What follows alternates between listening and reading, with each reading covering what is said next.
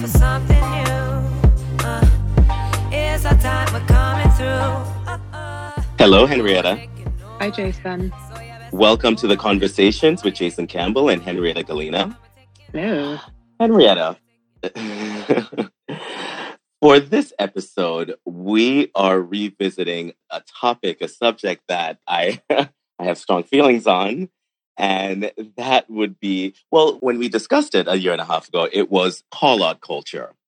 And as the term has evolved uh, into cancel culture, we are discussing that actually to cancel or not to cancel culture. that remains the question. Very true. Yeah, I mean, when we spoke about it just over a year ago, um, it was call out culture, and we asked the question if this will become a social norm. You very quickly and accurately said yes. And now we're sort of not just circling back on that, but we're talking about its natural evolution, which was to move into cancel culture. And I know you have very strong opinions, and uh, I can't wait to hear them. Let's, let's do this. well, well, firstly, I, I want to say, and I think I mentioned it um, in that episode as well, is that I think this is largely about semantics of words. And I think that especially when people in power are faced with consequences of their poor behavior, or in some instances, their criminal behavior, they have taken, and it has happened very quickly, Henrietta, they have taken to reframe these terms to disempower the fight against uh, abusers and oppressors by bastardizing these terms. They did it to woke, which was essentially the precursor to cancel culture. And now mm-hmm. they're doing it to cancel culture. Mind you, these are two terms that came out of Black culture, Black Twitter in, in some cases. And let's be honest. And when I say that it's the semantics of words, is that we're not talking about actually, it's not really about canceling people. And that's the funny thing. The people who are oftentimes um, canceled, let's say, they're usually the people in power. They have platform, they have audience, and they have sources that they they don't get canceled like that. Yes, they may lose some professional standing or something like this, but it's not about canceling anyone. And so I think this whole cancel culture discussion has gotten so off track. And unfortunately, I got to say, to the benefit of the oppressors who are saying that this is not a legitimate, they're trying to delegitimize a term like this. And I think that they have been effective in doing so. I mean, you are not wrong. I think. I think one thing we could both agree on is uh, that mostly those who are calling for the cancellation of cancel culture are more often than not the ones that need to be cancelled themselves. So I think that there is a defensive mechanism in place there.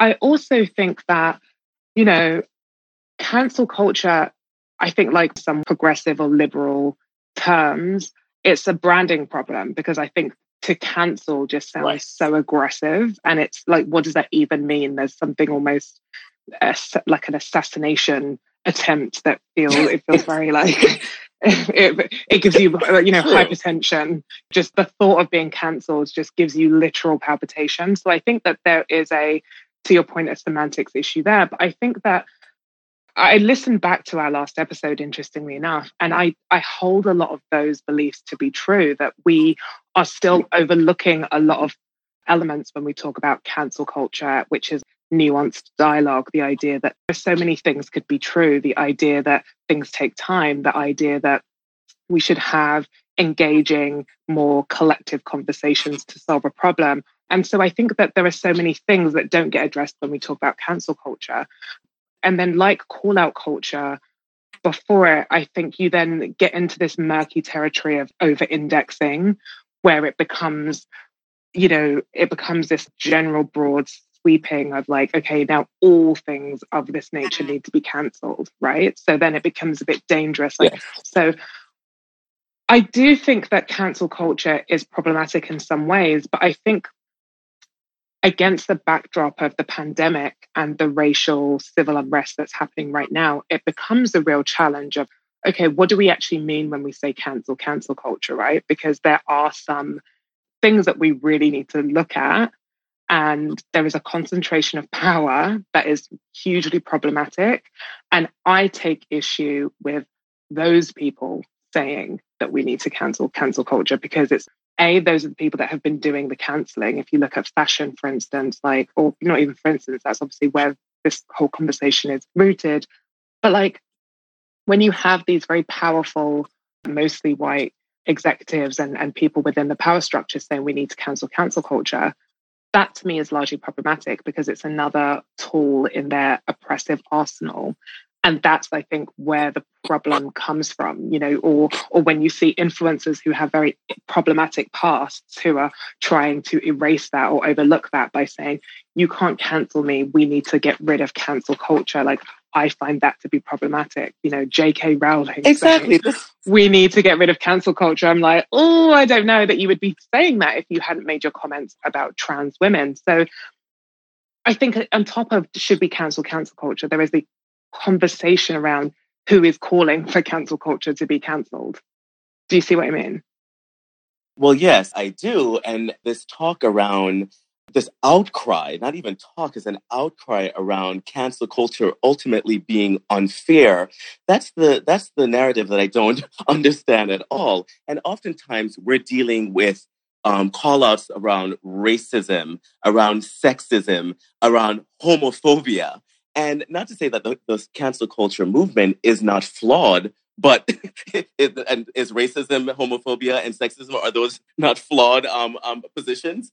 And so I just don't understand why it would uh, be expected to be such a a clear, clean sort of effort right now. And never mind, there hasn't been many cases of like um, collateral damage because of cancel culture. So in many ways, that pushback is unfounded.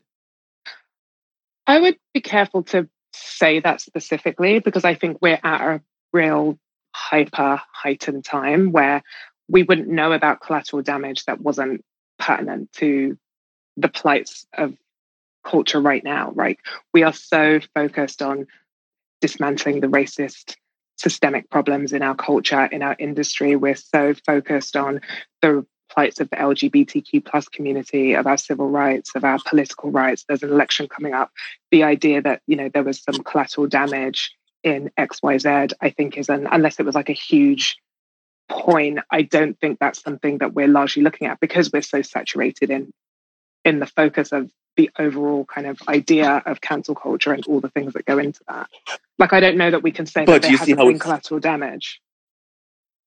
But do, do you see how effective, though, the pushback on cancel culture has been to the extent that we're discussing it so much? The response is that, or the fear is that cancel culture will, will have a lot of collateral damage, that people will be unfairly accused and have their lives ruined and things of that nature. And I have to say, based on what we've been seeing around cancel culture, woke culture over the last couple of years, that hasn't been the, that just simply hasn't been the case. And so therefore, I think that argument is just, that argument falls a little flat. And that's ultimately where the argument is. And I have to state this in the weight of centuries of oppression um, against millions and hundreds of millions of people, like one would think that in the space of a few months or a, a, a couple year period, let's say, for working on let's, the response or the reparation in our community, that there would be some time to time to get that, you know, right, let's say, that's not even being considered. It's just like an annihilation of words that's taking place right now, an annihilation of culture in many ways. And, and that attack, I just feel, has really, really been effective. As I said, look at how palpable this discussion is right now because it's on everyone's tongue. Yeah, I think I, I tend to think both things could be true in most cases. And I think that this is the same thing. I think there is a place for cancel culture. I think that everything from like apartheid all the way through to the Me Too movement would never have happened without the confluence of call out and cancel culture. I think that said, I still really believe that what cancel culture largely does in most cases, particularly on social media, is it kind of removes critical thought and dialogue. I think less so maybe in this time when we're talking about race, because people are really coming with receipts because it has been so insidious and so systemic for so long that we've been sat on this volcano that is now erupting. And so, actually, a lot of people, rather than just calling out, people are really coming with substantiated receipts. But I think there needs to be that sort of structural component to cancel culture that takes it, that takes the weight out of social media because social media the nature of it is that we're headline reading, that it has to fit in 140 characters, that it has to be succinct and distilled to its most basic point. And so, therefore, it, it becomes this challenge. So for me, I still maintain that there needs to be some level of dialogue that allows us to A, apply critical thought, and B, have nuanced discussions about what is actually going on. Because I think one of the other things that cancel culture really perpetuates is this sweeping judgment, right? And I worry that it gets conflated and creates this umbrella effect that doesn't allow for critical thought or nuanced conversation. So, the structural changes that need to be made in fashion, we get so stuck on some granular details around past and present behaviors, who said what when, how it was said. And while those things are really valid and, and shift towards a larger change, it doesn't necessarily address systemic change because we're talking about things like prejudice and stereotypes and bigotry, which are obviously all very wrong. And we need to look at that and we need to focus on it.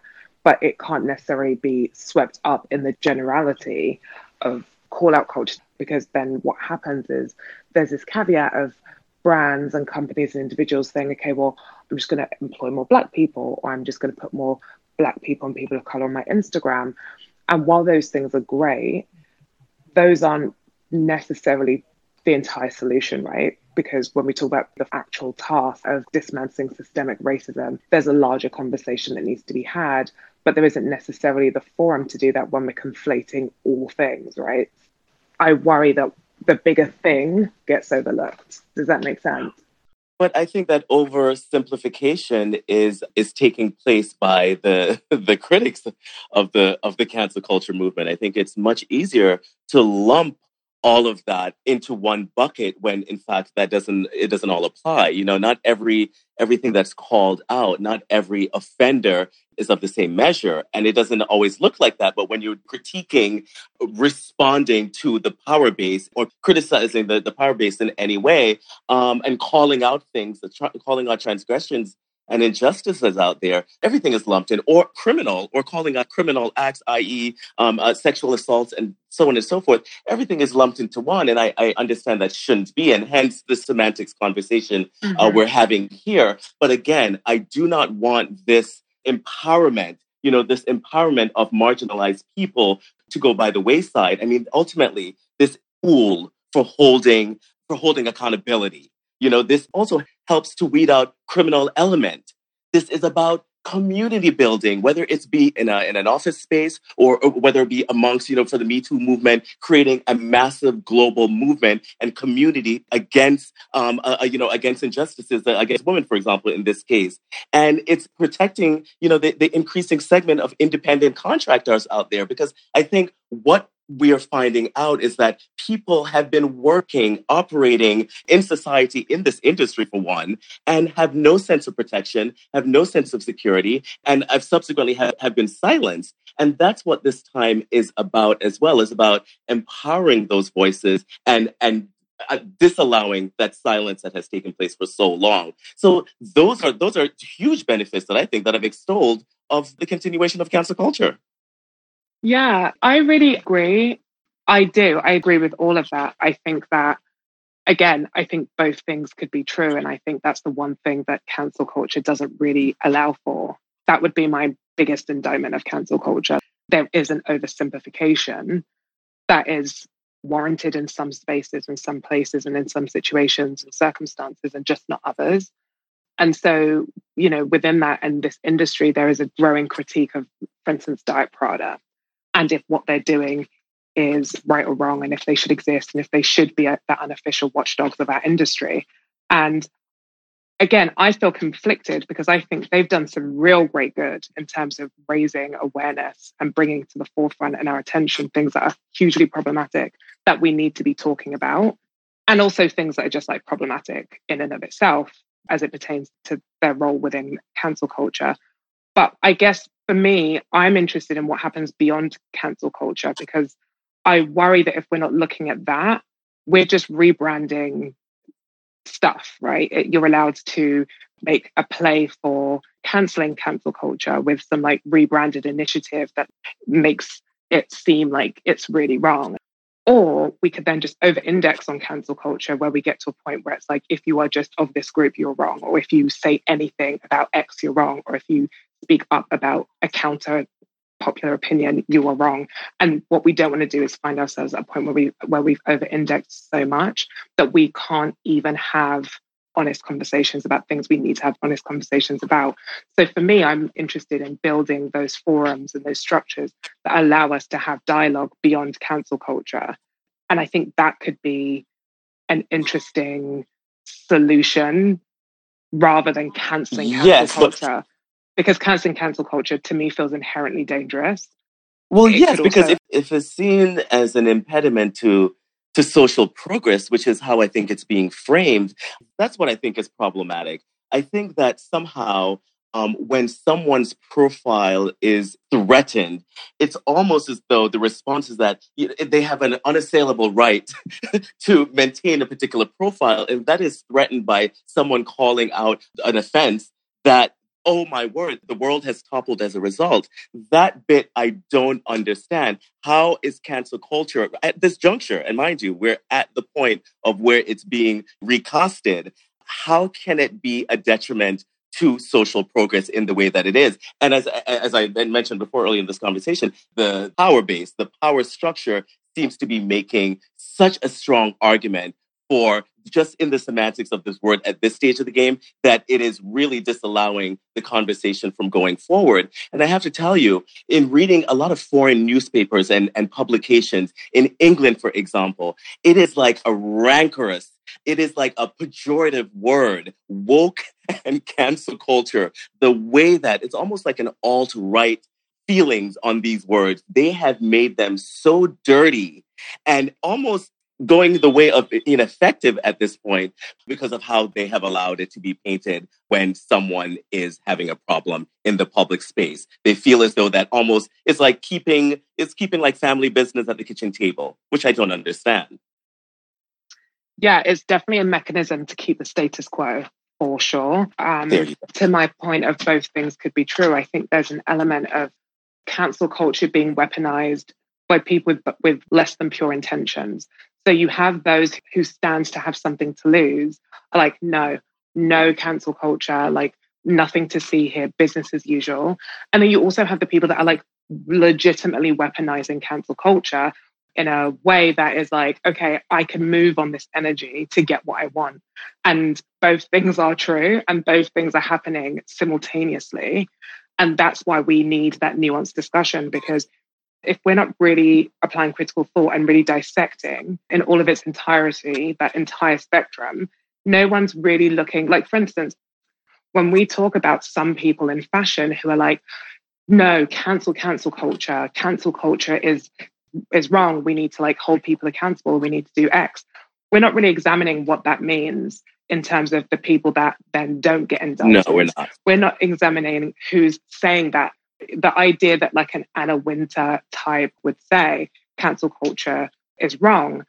I would argue, I don't know that you get to say that given, didn't you literally, quite literally build your career on cancel culture? Like it's very, I mean, even that Heidi Klum Project Runway, one minute you're in, one minute you're out. That is, that's the tagline of fashion that was how it was. Right. Like, like you are in or you are out. This model, this designer is in, and this model, this designer, this writer, this critic is out. But now that the power dynamics are shifting, the saying right. that culture is wrong.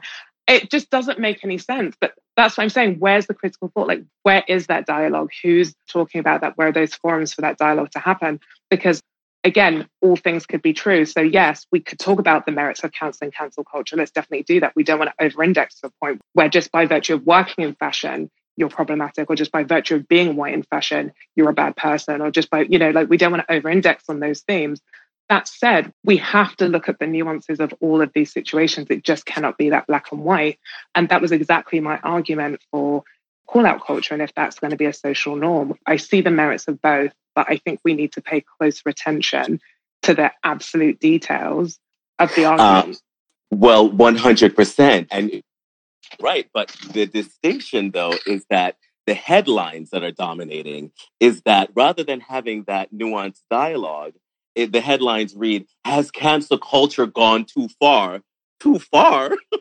we're, like, we're like a few we're like a few months in on this on this thing. What, what do you mean too far? Again, I weighted that against like, you know, hundreds of years of oppression. But again, how effective is that pushback? That pushback is so effective because those are the headlines that I'm reading. So it's already in the consciousness. It's already in the consciousness that, oh my God, so many people are being caught up by this. Like they are losing, they're being sidelined and they're losing opportunities. And, you know, a, a toxic culture is being replaced by another, another toxic culture. We cannot have this. you know, like those are the, those are the headlines that are out there. And so that is my fear. That is my fear that it has been the, the movement, not even just the term, because the term has been so bastardized that the movement ultimately gets derailed. That is really the biggest fear because we're getting caught up in a fight of words, a fight in semantics. That is what confused me. So, so to your point, yes, we should be having the most, the more nuanced uh, dialogue about what exactly who's being canceled.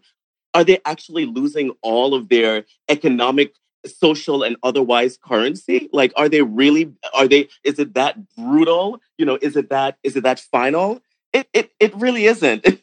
It often isn't. And in, in most most of these cases and without speaking in a blanket way it's a time to reflect. Is a time to learn. This is the time to apply that that you know that teaching moment phrase that people love to talk about so much. It's a time for that is not necessarily a time to be like, okay, we are going to like bring all the weight of culture against finally the marginalized finding their voice and, and refusing to be silenced. So those are my concerns. And I, I feel like uh, repeated them in this forum because it's very clear to me what's happening. It is very, very, very clear to me what's happening. And I think it's going to be effective. And yeah, we're going to have to move on to another word. It'll be bastardized again. And then we're losing time in the fight. We're losing time to be doing the actual work, but we're being distracted by nomenclatures and, and this kind of thing.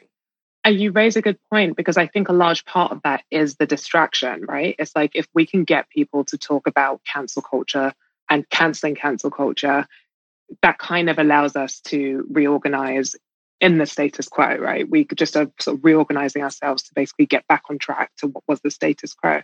And I think that is also a thing that needs to be looked at here because I was actually reading about the kind of conditions in which you can make really good decisions, right? So I was talking about in the last episode shame. I was like, I don't think that shaming somebody is the right way to go about something. I think there needs to be mm. uh, honest dialogue. But I think where we found ourselves is feeling shame becomes the thing people get defensive about. Like I had a Ooh, very well, and very anecdotally, I had a CEO call me to be like, "I love the work you've been doing over the last few years, and like I've been reading some of your writing and listening to your podcast. I li- really love your point of view. I think you're really smart. Let's find a way to work together." This is a CEO who has a company with all white employees in a space that is supposed to be inclusive, and she's very much like, "Oh my god, I don't know how I got here. Like I didn't think that I can't believe I didn't see this as a problem.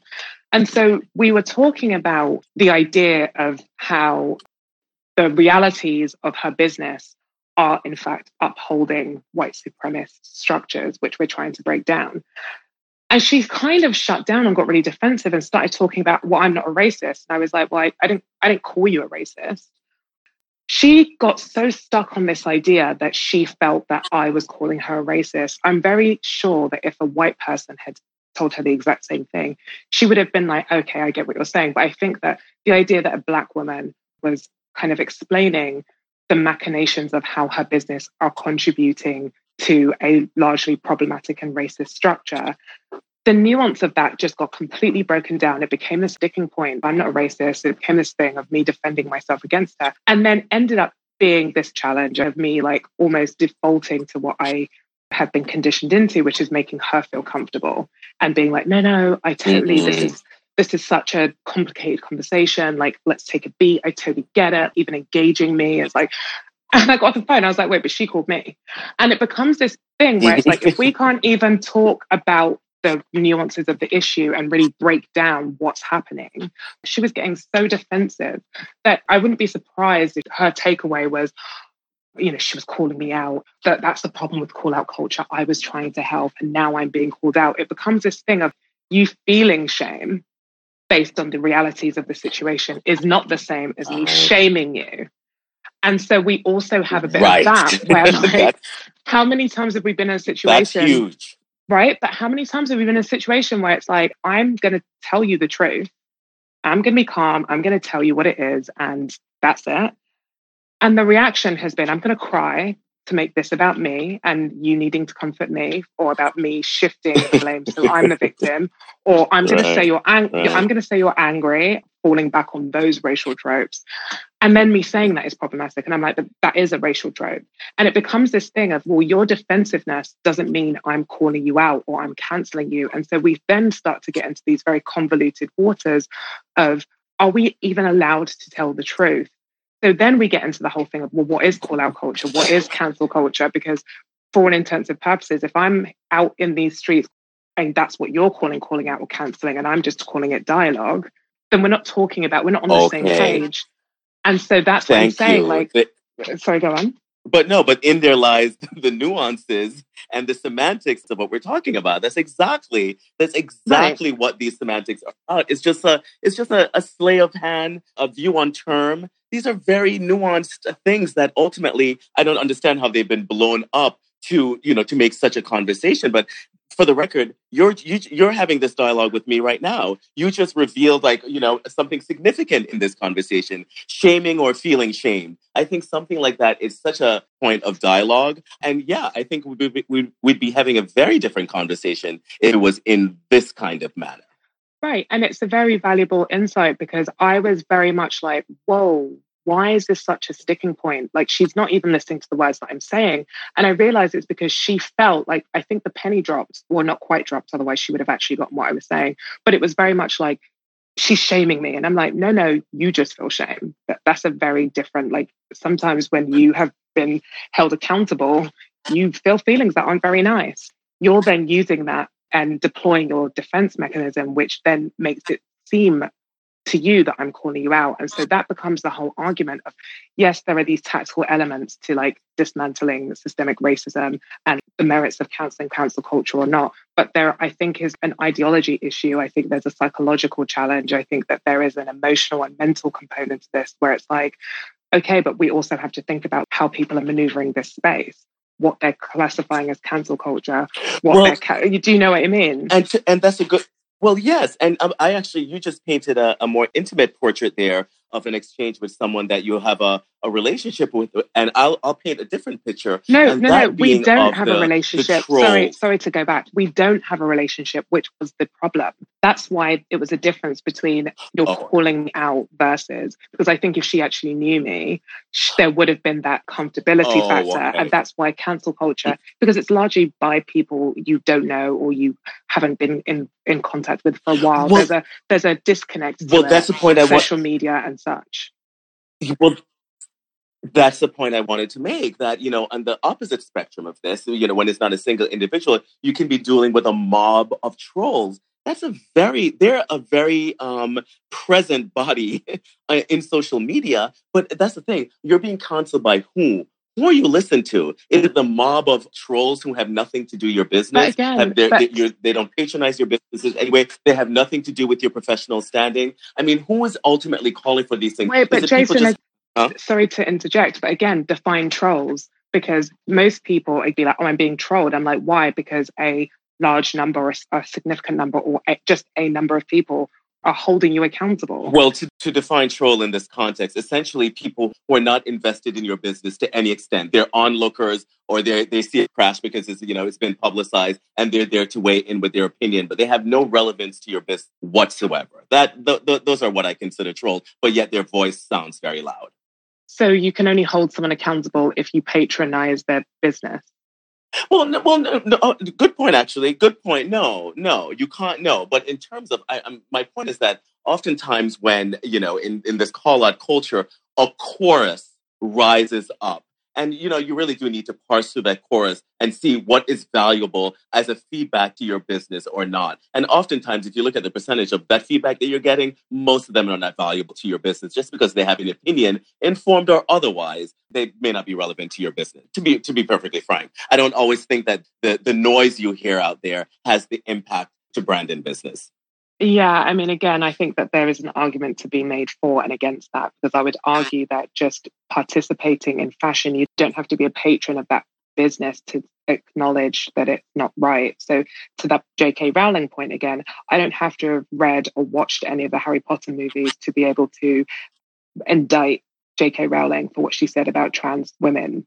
Do, do you see what I mean? And that's what I'm saying. Like, yes, no, you're absolutely right. You're right you know, and, and that is a conversation to be had. I actually think it just gets so nuanced. And I think my fear about cancel culture is it's it's just it's almost too black and white and it's too definitive and doesn't make space for the gray areas that we need to be um, dissecting because in that dissecting in that dialogue right? That's where the understanding happens and and that's where where the change happens and that's where we want to move towards and this idea of to cancel or not cancel it's like okay great let's smoke out all the racists let's smoke out all the bigots let's smoke out all the homophobics let's smoke out but that where do they go?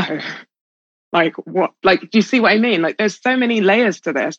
It just we can't over index on it, but there is still value on it. So I think we need to really be addressing this in a much more nuanced way. I think the bigger attack isn't so much on cancel culture, or I think the attack is largely on nuance, which I can advocate for more. Well, um, my final note is that the cancel culture movement has been deliberately made a black and white discussion. I do. I do. And I think it's been a smart strategy, cancel, cancel culture. I mean, that is branding excellence. And I think that that is a strategy that could be deployed very much against the oppressed. Or the same token, I think that there are merits to looking at and addressing cancel culture and how we move through that. So, again, I believe those things to be true. And on that note, I have no doubt that some iteration of this cancel culture movement will will be a topic of conversation in the future. So we uh, we will circle back when the time is right. Absolutely. And we will see you the next time. Okay. Bye bye. Ciao.